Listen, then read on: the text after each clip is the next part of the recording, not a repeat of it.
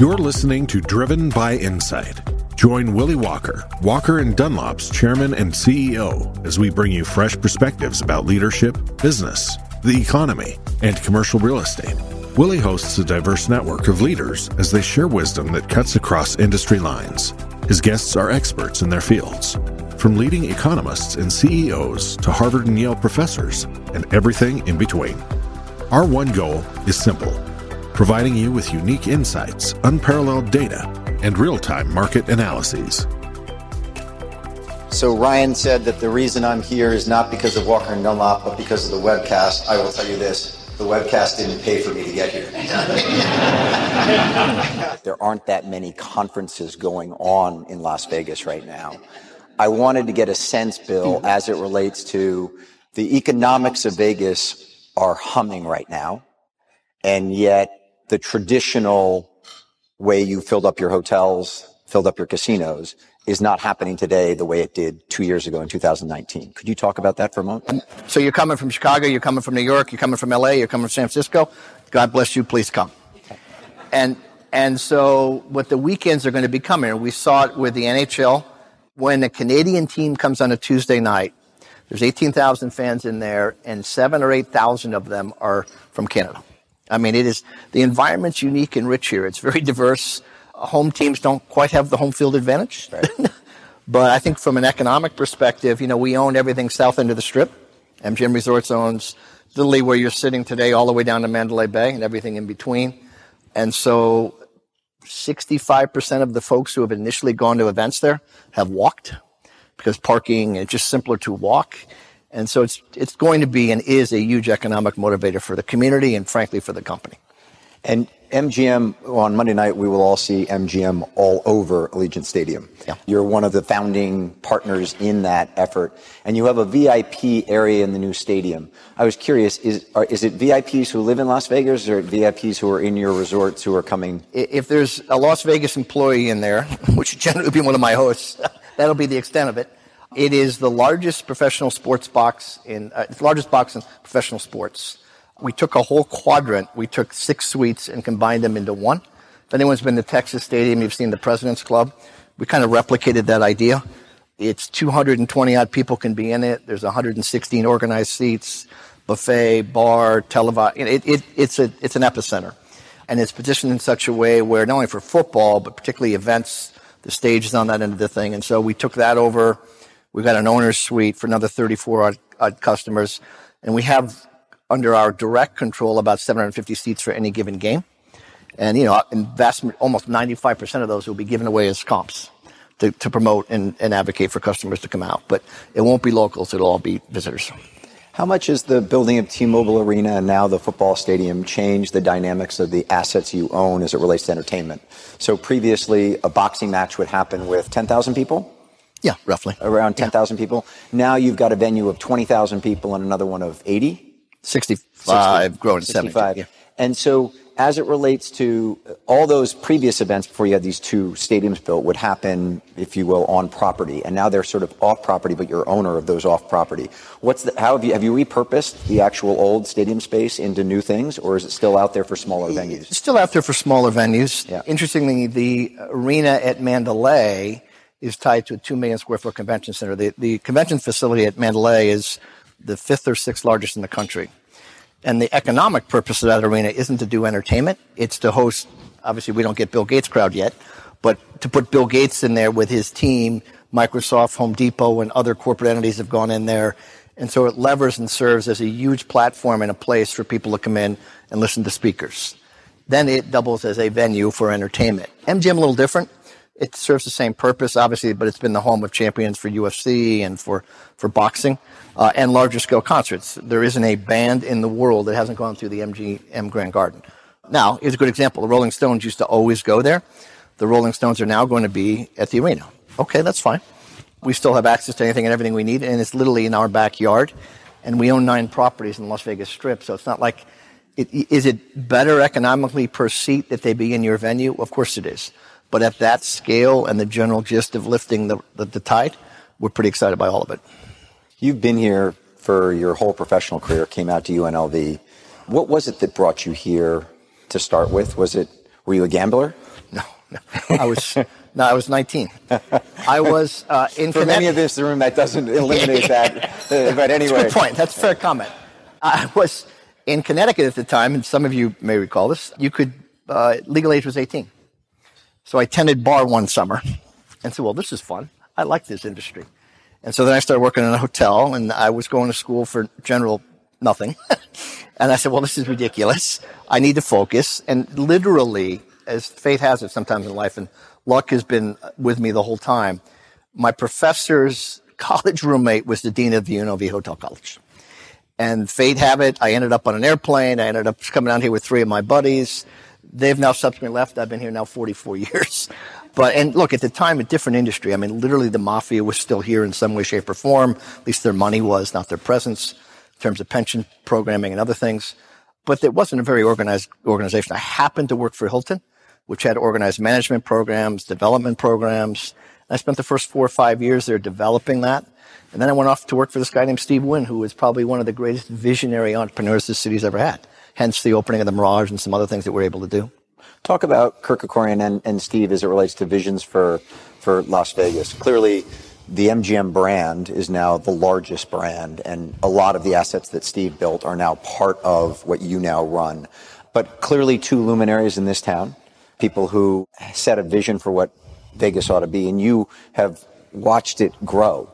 Talk about you know the two of them and their influence on this town, or more more specifically Kirk and, and what yeah, he did with MGM. Mr. K was you know Mr. K was the founder of it's it's now the Westgate, but it was the, originally the International, became the Las Vegas Hilton. That was his project. He brought Barbra Streisand and Elvis Presley here. He was the first to do mainstream large scale entertainment. He was a quiet owner. You know, he owned 58% of the company when he was in charge of MGM. So quiet as that can be. but he was very quiet. He didn't get involved in the day to day. He had a broader vision about what was to be accomplished and got completely out of the way. But he, you know, he had great expression. He goes, I want you to become like an alligator. And when the time to strike is ripe, you go out and you strike. And I was working for Caesars. They hired me because I grew up in the Wynn organization. All I wanted to know was how we're going to buy Steve Wynn's company. Right. And the moment I got there was a meeting with him. Literally, like the first meeting I had was a meeting with Kirk Kerkorian. So tell me all about this organization. And the moment happened and he struck. And that's just the way he operated. Fascinating times. The environment was completely different. He obviously suffered through the MGM fire, which was a tragedy. It, it was now Bally's rebuilt the MGM in its current place. And then we kind of went off to the races in 2000 when we bought what was Mirage Resorts, Steve Wynn's enterprise, and then subsequently Mandalay Bay, and now we've grown some of our own assets, the, the asset you're sitting in here today, and some other things both domestically and internationally. But he was a quiet, resourceful, humble, humble man. And the first time I ever met him, it's a true story. So, you know, these jobs are pretty robust. You got to watch your ego because it will take you out of the real role you should be in. Kirk Kerkorian used to fly in his then BBJ. I met him I'm walking through the casino and I see a line of about 50 people to go into the buffet and about 14 people back or so because I eventually counted them. There's what I think is Mr. Kerkorian. I said, no, we can't be standing in line. I go over to him, Mr. Kerkorian? He goes, yeah. I go, I'm Bill Hornbuckle. He goes, oh yeah, you're the new guy. I want to meet with you. So bottom line is, I said, Mr. Kerkorian, why don't you, I mean, what are you doing? He goes, no, I'm going to wait in line. And I stood there for 25 minutes while he got to the front of the line and then he paid cash. That was Kirk Kerkorian. He just, he viewed this in a completely different environment. He had a different perspective to all of it. Very humble, great man. Steve, amazing visionary for what this place could become. He was fueled by, at the time, milk and money. We, we all understand, at least most of us understand that story in this room, I'm sure, as bankers. And we created something that was spectacular. The, the Mirage, it, uh, Caesar's Palace, which by far was the biggest place in town, it took a quarter of a million dollars a day to run it. Mirage was a million dollars a day. So brass cojones, and they paid off. And, and the, the fickleness of it all, if it wasn't for one Japanese customer, that place might not have gotten through the first year. You mentioned that if it weren't for one Japanese customer, it might not have made it. I actually had dinner last night with a friend of mine who's a money manager at, at Janus Funds. He runs a mutual fund and he said that he used to invest in the casino sector. And he said, I used to be an investor and quarters would be made or lost depending on one big whale either coming in and winning a lot or losing a lot. I'm assuming we're now well beyond that in scale. When they first opened the MGM, it was they ran into horrific luck. A couple customers came in and beat them out of 25 million in two quarters in a row, and that was also tenuous. But the scale now is very difficult to overcome for any you know anyone. And as it relates to the the the, the big rollers who come in here, you all do an exceptional job of, if you will, target marketing them and making sure that they know that anytime they want to come here, they can come. Just for us, as far as a global list, how many are on that? Is there is that a group of 200 people? Is it a group of 2,000 people? How big is that? It, depending on where you want to draw the line, it's in the thousands. It's in the thousands. It's in the thousands. Look, international play is massive. It's kind of interesting statistic. Of our rated play, that means you catch our attention enough through either the M Life card or through a host. 50% of it comes from 1% of the customers. So think about your business when 50% comes from 1% of the customers. 65 comes from 4%. And so we all talk about personalization in our business, and yeah, we all try to do it digitally and through a bunch of marketing programs and try to get smart about data. In that scheme, Johnny owns the relationship, and Johnny better know when the kid's birthday is and when the wife's anniversary, and et cetera, et cetera. And so there's a real direct bond and relationship we form with our customers. You know, I mean, a lot of our cust- a lot of our employees travel to places as far away as Thailand to go to a gentleman's birthday party, and that's just what we do at the right level. That's customer service. Yeah, no, it's fascinating. So on the customer service side, Bill, uh, you know, one of the things that I was so impressed with was when you were named CEO, the first thing you talked about was the employees of MGM. And in your last quarterly earnings call, even though you had gangbuster earnings, you didn't get right to how profitable it was and that this resort and this community is back. You got to your people. Having grown up in the business, you really understand that it's the people in this community and the people of MGM that actually make this go. And while you have beautiful buildings around you, and I want to talk in a moment about the beautiful buildings, but you've gone down, you went down to 12,000 employees. What have you built it back up to? And how difficult has been to hire people as volumes have come back? So I'll personalize it. Go back to my 18 year old bartender. When I came to Vegas at 21, I couldn't be a bartender. I started as a busboy because that's what I could do. I needed the money to go to school, started as a busboy. And I literally have had 100 jobs and at that level on through. And so I truly understand what it takes to make one of these things run and operate. And it takes staff. It takes people. It takes passion. It takes fun. It takes dedication. And as much as we help provide the environment, we don't provide the experience, meaning senior management. And so the folks in this room are the folks who do that every day, who have direct contact. And so we need a great deal of respect for them. I think our organization has thrived on it. I want to do more of it. I want to be customer centric. I want to be employee centric. You know, corporations at scale get out of whack. And, and I still grew up in this environment where when it was Kirk Kerkorian and Steve Wynn, Bill Bennett, pick your favorite icon for our industry. You all have icons in your industry.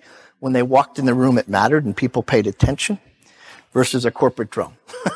And even our scale, we're trying not to be that corporate drone. We're trying to be personal. We're trying to be engaged and influential and help people get through what has been, you know, Las Vegas has had its share of ups and downs. Everything from, we're coming up on the 20th anniversary of 9-11. That impacted us in a significant way. A couple years ago, we had our tragedy at our village site, as you all know.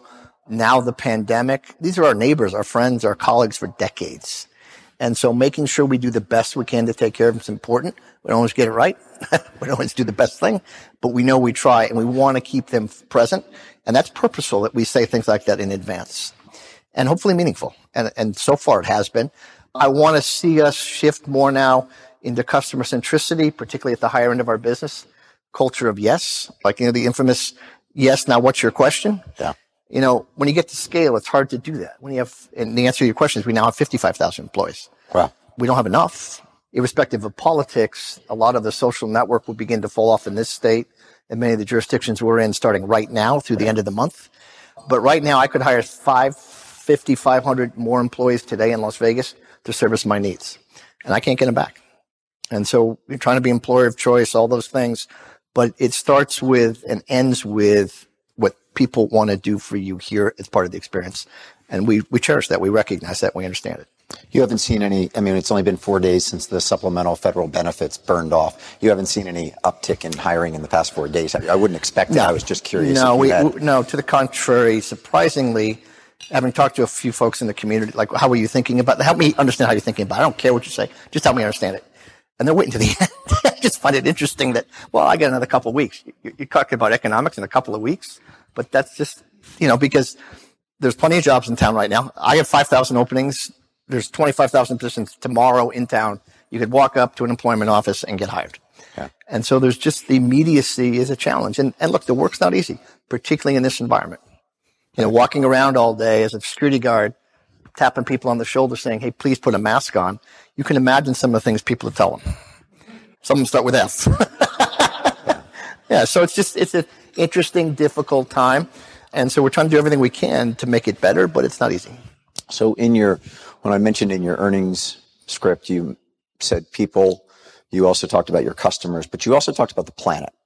Mm-hmm. And I was interested that in that first piece, you said we're going to invest in our people and we're going to invest in our planet. We are in Las Vegas as I flew in an hour ago. I flew by Lake Mead, which is at historically low levels. And there was an article in the Wall Street Journal, some of you may have seen it, about three weeks ago, where the Lake Mead is so low that they have started to pull back water flows going to Arizona, and they've cut back 30% of the water going to Arizona farmers, which are at the, if you will, at the top of the pecking order or the bottom of the pecking order. They get cut first.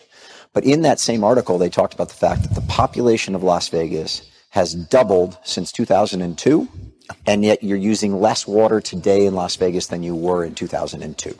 Can you talk about that? Because clearly, as such a big employer and such a big member of this community, you have a significant responsibility there, and you're also doing a lot on it. It's interesting that the actual usage by the resort community this quarter, this three miles, is less than five or six percent, about five or six percent of the total water usage in the valley. Wow. So that's the first, that's the place to start. Second thing is almost all of the residential and hospitality water that's used ends up back in Lake Mead. Like the, look, could we ever get the lake on in front of Bellagio again today? Probably not. Right. Having said that, other than evaporative, that water gets, that's uh, gray water. That's coming out of your showers. And so between internal systems and external that the community's done, the vast majority of that water gets recycled. What is hurting us, go back to the population, is my lawn, your lawn. Right. it's just landscape, particularly in Arizona and California, it's mostly used for irrigation for farming. That's the massive use of the water but we will get to a point, and it's a ways away, where there will be no more growth if we're not careful, if we don't treat it with more respect.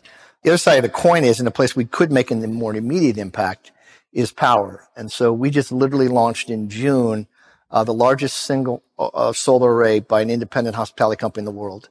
About 25 miles north of here, we have 675,000, 675 acres full of solar. It powers we're sitting here today, 90% of this power right now is done by solar.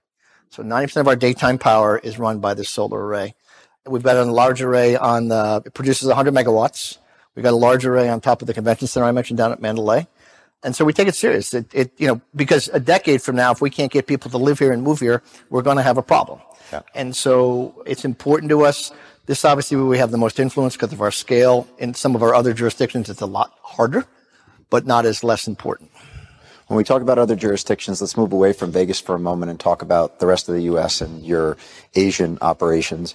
In the U.S., you're in Michigan, Mississippi, Maryland, Massachusetts. I thought you had to have an M to get one of your to get one of your resorts as a state, but and you're also in New Jersey. Are you in those jurisdictions because you just got licenses there, or is there something particular about those states that you all said, "Hey, that's a great place for us to go and open up"? I'd, I'd love to tell you that it was strategic in the context of every location part of it's opportunistic, defined with strategy. So um, think about hub and spoke. We're the hub, and the spokes are our regional properties. We want to create database. We want to cr- create customer relations. We want to feed the machine. And so we do do that. And so if you go to Maryland, where National Harbor, the MGM is there, huh. great property. You can get recognized, rewarded, and ultimately come here and enjoy some of that recognition. And so we have eight regional properties, but a lot of it was opportunistic when Mississippi decided it wanted to create jobs and do it. And, and a lot of it uh, is job creation. Eventually, you know, why a lot of these places existed in the regional markets is they wanted to create the jobs to begin with. And frankly, the bluer some of these states got, the more easier the legislation became to put gambling in play. We're going through this in New York right now. You know, we have Yonkers racetrack. It's a racino. It's 97 acres. We want to make into a casino and someday an integrated resort. It's, it's kind of hard to resist 15 miles outside of New York City. And so it's, it's a combination of both strategy we don't want to be in every jurisdiction. You know, put an MGM brand on something, it's got to be meaningful. And we're not a box of slots. We have, we want to have some meaning and some depth to these properties. but there's a few more we have keen interest in. Does online betting sort of remove the need to continue to grow geographically in the United States? It helps it. If there's a unique opportunity to grow geographically with brick and mortar, we'll take advantage of it, but they're very far and few between. If you told me Florida, tribal. You told me California, very tribal. If you told me Texas, uh, interesting. I mean, to us. Right. Every place else is either overbuilt or unlikely in the immediate future. So we think about diversification of our company. The good news is we kind of own Las Vegas in the context of our scale. The bad news is if something bad happens in Las Vegas, we own Las Vegas. Yeah. And we've seen that happen, by the way. And so diversification comes in two forms, international, Macau, Japan, and digital. And so you've all seen, if you follow sports at all, it's kind of hard to miss the phenom called BetMGM and some of the other things with DraftKings and FanDuel. It's going to be a $30 billion business, a TAM. And so we're out there. We're going to have it in 21 states fairly soon. We're up to 14 right now. We just opened Arizona today and we'll be in with iGaming in about six states come next, next month. And you brought in IAC, Barry Diller's company, as a partner in that business. Why did you feel like you had to team up with someone like IAC to build that business? It's kind of interesting. Barry's group, and some of you know, it's basically an incubator for a lot of different things, all, all digitally related. Everything from Match.com to no, the home one I can't think of right now. It escapes me, but we weren't just going to sell into our digital business. And so the point was, particularly given the uh, what happened during COVID, he saw the stock, and so he bought into the company. Spent about a billion dollars at seventeen dollars a share. He's been highly rewarded for it. He's been a light of breath of fresh air on our board. You know, for a gentleman who's 79 years old, like he's the biggest visionary we have on our board and thinks about the long ball more than almost anybody else on our board. And he's 79 years old. And so it's been a great relationship for, I, I believe them and him. Clearly they've doubled their money and then some. And it's been great for us to get their interpretation, their input on digital. One of their participants serves, uh, one of their board members serves on our BetMGM board as well. And their Joey Levin, who's their CEO, is also uh, on our board. Right. And Joe's a really young, dynamic guy who understands digital space really well. And so we've been uh, uh, excited by it, motivated by it. Barry's very focused on this is interesting. The idea that gaming, entertainment, and digital could all come together. And the, the, his theory simply is, well, who's the best entertainment related gaming company in the world? And he picked us, and I would concur with his thesis. And I know digital well. Let's put all this together and continue to grow it. And so, you know, it's everything from live gaming that's broadcast to shows that potentially have a gaming aspect that can be digitized and broadcast. It's a fascinating idea. I think you're going to see as we have a need for growth, like every company, we're going to push more and more into that direction. And how long until that business becomes profitable? Three or four years. Yeah. It's, you know, it's, it's a, we'll probably be a half a billion in with our partner Entain in the BetMGM business before it, it shows profit because it's a growth built business right now. And it takes a customer in sports about 22 months to mature in iGaming about 16. Yeah. And your cost of acquisition is almost $500 a head. So it's, you know, it's meaningful. And you're now the second largest platform? We are. Headed towards number one? Yeah, well, hopefully. FanDuel's number one. We're number two, driven by iGaming, but we're, we're almost all in. We're all in. We're almost there. And so, in your job, I was I was thinking about Jamie Foxx being the face of BetMGM and how much fun it must be to have Jamie being your spokesperson on that new line of business. And then I thought to myself, Bill's met everybody. And I was, I was, uh, you know, just back in, I think it was July, you had Garth Brooks one night, Bruno Mars the next night, and you had, what's his name, Colin Montgomery here. Montgomerie? Colin, the, the, the USC guy. Yeah, the USC guy. You had them all in here, and I can only imagine, I mean, what's it like sitting in your seat with the world's most famous people coming through here, staying at your resort? And as you said, you do have the ability to kind of float off the ground every once in a while if you don't lock yourself down. And yeah. knowing you as I'm seeing you here today, you clearly have both feet on the ground. But what's it like meeting all these people? Some of them are great, like any other life, and some of them are a pain in the ass. and those, that will remain unmentioned. Which, one, no, which ones go on those two? Because we want them all coming back. Yeah, here, right? Look, look. It, obviously, it's the most interesting part of it. I have always had a direct link with entertainment. Like the entertainment boss reports directly to me, and that's the only way I want it. Because I have a passion for it. I, I think it drives who and what we are. I understand the space fairly well. And it's fun. It's interesting. They're interesting, fun people. A lot of our customers are fun. If you think about the nature of a customer who was going to come in here in any given moment, gamble a couple million dollars on something, kind of interesting people generally. And entertainers, think about it. You know, the people gamble $400,000 a hand. We do 60 hands an hour. Start doing that math. That's an interesting person. Same with entertainers. Uh, they come in all shapes and sizes. You know, we've all upstepped to this uh, deal where they can do residences now. And so we've opened up the world. So we have Bruno Mars, Lady Gaga, Garth Brooks is con- considering one, et cetera, et cetera. It's a great place to come. Your audience comes to you. It's one of the only places in the world you don't have to tour to them. They come to you. Think about what happens here. The whole world shows up here every day and every three days it turns over. And so I don't have to travel. They're going to come to me. Right. And so it's a pretty easy date in that context. And the money that people will pay for ticket prices for something like Gaga or Bruno are in the mid hundreds for average ticket prices. And so the economics are compelling as hell uh, for them and for us. Is Celine Dion, I should know this, is Celine Dion perform? No, no, she's at the other camp. She's at the other camp. Excuse me. That's a stupid question. This is a fun story. this is a fun story. I was present at Caesar's Palace a moment ago for a moment and a half, but literally New Year's Eve, I was quick about this, it was a great story. New Year's Eve, I said, what are we doing for New Year's Eve? Well, we have this guy, he's a customer, he's got his wife, uh, girlfriend, wife at the time. Her name is Celine. I want you to hear. They take me to a ballroom. I'm sitting where you are. She gets up on stage. It's like December 24th. She's going to appear. She's, I got a song I want to sing for you. And she sings me this song from Titanic. First time I heard it, me to her. She said, what do you think? I said, it gave me goosebumps even again. I go, well, that's pretty good. Yeah. I think that's going to work. the true story. It was fascinating. Look, you get exposed to interesting things and places and people, but it's, at the end of the day, it's business.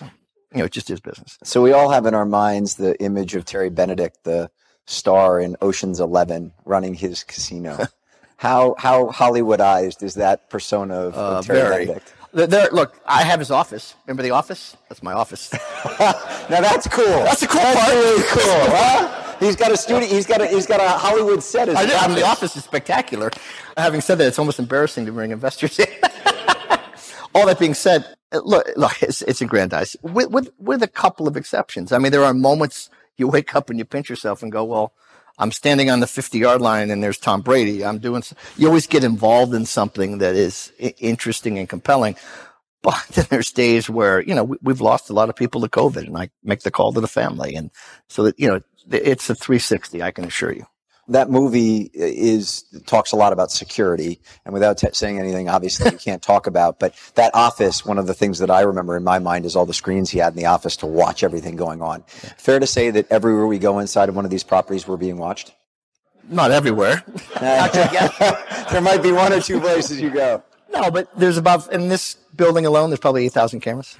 Yeah. So yeah i mean yeah the bottom line yeah it's important for safety for security. Obviously games have requirements and whatnot but then we, of those 8,000, half of them are literally just on the facility and everything else, just for general public safety and for your safety. Right. So you're on a, what you've deemed an asset light strategy uh, for MGM right now. You did two big real estate deals in the past year and a half. Uh, one with Blackstone back in January of 2020, and another one that you just did with VICI Partners back in August. I guess it was yeah, July. Just, August, yeah, July. Talk about that asset light strategy and sort of converting MGM from being a property owner to being a property operator. So these are massively intense capital projects. The building you're in to recreate it cost 9.4 billion a decade ago, which you're in this complex here. So you know it's a 12 billion dollar complex today. We have t- we had way too much money tied up into core real estate and the opportunity to unlock that value. We just did this deal. We just took over the full operating company. We had JV'd with Dubai World here, Infinity World. We just took over the full operations and sold the full real estate. We got 18 and a half times EBITDA flow on, on $200 million worth of rent for the real estate. So the idea is simply to unlock that value, put it into growth vehicles, things like digital and other places we'd want to go and do what we do best, which is operate. The difference is though, we're triple net lease. And so if I don't like the condition of the carpet, I don't have to talk to an owner. I am the owner of that carpet. I say replace it. So we capitalize into our own stuff. Now, if I want to add a wing, I could do it, but arguably I'd go find somebody else's money to do that. But the asset itself and the and the maintenance of it, because we've all walked into XYZ brand hotel and you go, well, I haven't money here in a while. Well, it's because the owner doesn't want to, and the, you know, and so we're not in that mode. We we capitalize our own projects. We put our own money into to maintenance. In fact, some of our leases have requirements to spend a, certain amount of money to keep the asset fresh and new because it's just critical to our business. But once we unlock that, once the two transactions close that you're talking about, we're sitting on 11 billion in cash. Right. And so the, the high class problem we're going to have or do have is what are we going to do with all the money? There's only so many places and at such speed and velocity we can expose ourselves. And gaming, gaming industry is a highly regulated, tight business. And so where else can we go? What else should we be doing? How do we stay true to our shareholders? And we're a gaming, you know, they're buying a gaming company. They're not buying a movie company or something else. That's the reason we did it, was really just to unlock the value because the valuations have been crazy. And with that transition from being, if you will, asset heavy to being asset light, who do you view as your competition now? Because I mean, as I think about that, moving from asset heavy to asset light is what all the big hospitality chains, Hilton, Hyatt, Marriott, all did. Do you view them as the competition? Do you view those other people that I mentioned a moment ago as the competition? Or do you uh, view the digital world and online betting really as the real quote unquote opportunity and competitive set going forward? I don't know that we view hospitality as the competition. I mean, it's a, what we do is pretty unique at scale. Having said that, you could have this meeting anywhere in the world. The fact that we're here and, and core reason people come to Las Vegas, we get 15% on average additional attendance in every group we have on average because it's Las Vegas. Because at five o'clock, there's something to do. It's just that, it is that simple. And so, and oh, by the way, we've kind of figured out how to do some of the stuff uh, and at scale. All that being said, so the convention market's important to us, and yeah, we compete with the Marriotts and the Gaylords, etc. Food and beverage, we own 458 of our own restaurants. Other than Darden, we're the largest independent restaurant company in the world. We're number two. Take the chains out. We're number two. We sold 9 million tickets. We're number three. So we have competitors everywhere we go, but on a more broad scale, our core business is gaming. It's the impetus of what we should focus our economics on and how we should drive our capital and our returns. And so we do have to think about how we stretch that digital. So now I'm, now I'm competing with UK based companies because digital is a global gaming front and global gaming opportunity, uh, which is encouraging because there is opportunity there. So it comes from all sorts. Look, I, th- I think the local competitor here at one spectrum is Caesars, but if you talk about that high end I talked about, it's Wynn of note. Yeah. So they're all over for different reasons. Generally, other than our core gaming, I like to part, like for example, in entertainment, Live Nation and AEG co-promote some of those talent acts I've talked about. So we take care of their resident shows, they take care of their touring shows. So this is this is co-relationship that that bonds us together for other things. Does having the gambling component somewhat insulate you from the rest of the entertainment world? Because as I as I think about you talk about the competitive landscape, I think about well Netflix and Disney and Comcast and the fierce competition that goes on there in the media space. But they're all on the exact same playing field, whereas you have your core business, which you do need a license for. Right. We're privileged. You know, we're trying to build a casino in Japan. There's probably four or five competitors in the world at scale who can do what we can do. So think about any industry, suddenly you're down to four or five competitors. Yeah if you think about what we can do in entertainment, simple example, because of gaming, I can, I, you want, you know, they're offering you a quarter of a million a night. I'll offer you 400,000 a night because I can. It's just, it's just that simple. The math enables us to do that. And so we get the reason we're the entertainment capital of the world is because of game, because we can do exactly what I just said. Don't like that, but, yeah. Uh, but, th- but that's how it works. And so we've built enough scale here to be able to command, if you will. Reason boxing is here at scale is we can afford to buy, God forbid, $10,000, those seats in the championship boxing match, they're 10 grand. By the way, I buy all of them. I mean, the company for the, for our customers. They're, they're not being sold for retail, generally speaking. Right. We're buying them. Right. So the, the, the fight deal is I want a $10 million gate. How much of it are you going to buy? And I said, I'm going to buy three and a half million dollars. Not a whole lot of other places in the world can someone just say, I'm going to buy three and a half million dollars worth of fight tickets. We buy them because of the obvious. And so it does give us a competitive advantage. But there's only so many places you can go and do what I talked about. Right. So I saw the microphone come out here and I'm watching the clock and we have about five more minutes and I could keep talking to Bill all day, but I want to make sure that if anyone has any questions, they can ask them as well. Is that right? No, we're not doing that. So great. I get to keep going. That's perfect.